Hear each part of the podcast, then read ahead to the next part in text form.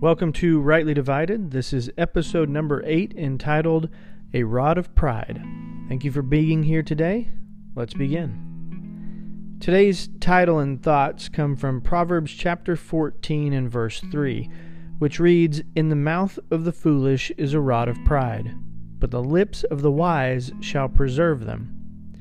This proverb arrested my attention this morning while I was having my quiet time.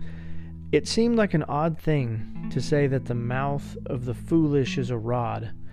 But after a moment of consideration, I realized that a rod is something used to strike a person or an animal with.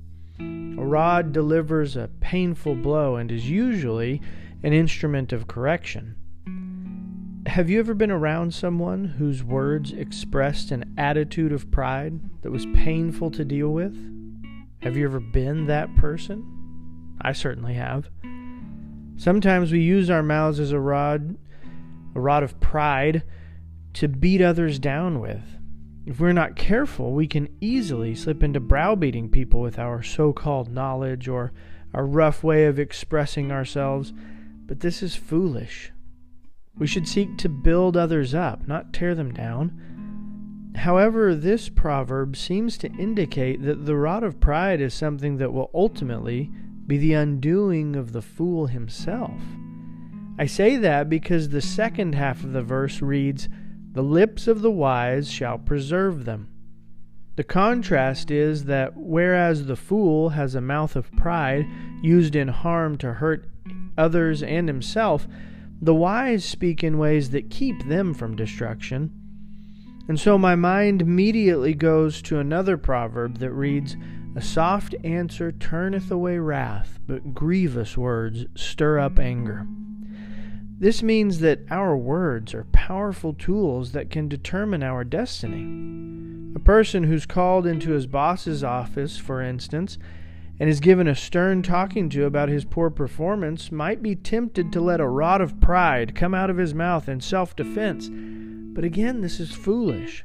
How many times has a person in that situation found himself in more trouble after he speaks than he was before? Yep, in the mouth of the foolish is a rod of pride. And that rod will be a hardship to those who are exposed to it and the downfall of those who use it. We should desire to guard our lips and to speak what is wise. It may very well be the difference between our destruction or our preservation. There's a story in the Old Testament that perfectly illustrates this proverb. As David was running from Saul, prior to his becoming the king of Israel, he had an interaction with a wealthy man named Nabal. And we're introduced to Nabal in 1 Samuel 25, verses 2 and 3, with these words And there was a man in Maon whose possessions were in Carmel, and the man was very great, and he had 3,000 sheep and a thousand goats, and he was shearing his sheep in Carmel. Now the name of the man was Nabal, and his wife Abigail. And she was a woman of good understanding, and of a beautiful countenance. But the man was churlish, and evil in his doings. Now we don't use the word, the word churlish anymore, but it simply means rude and rough and selfish.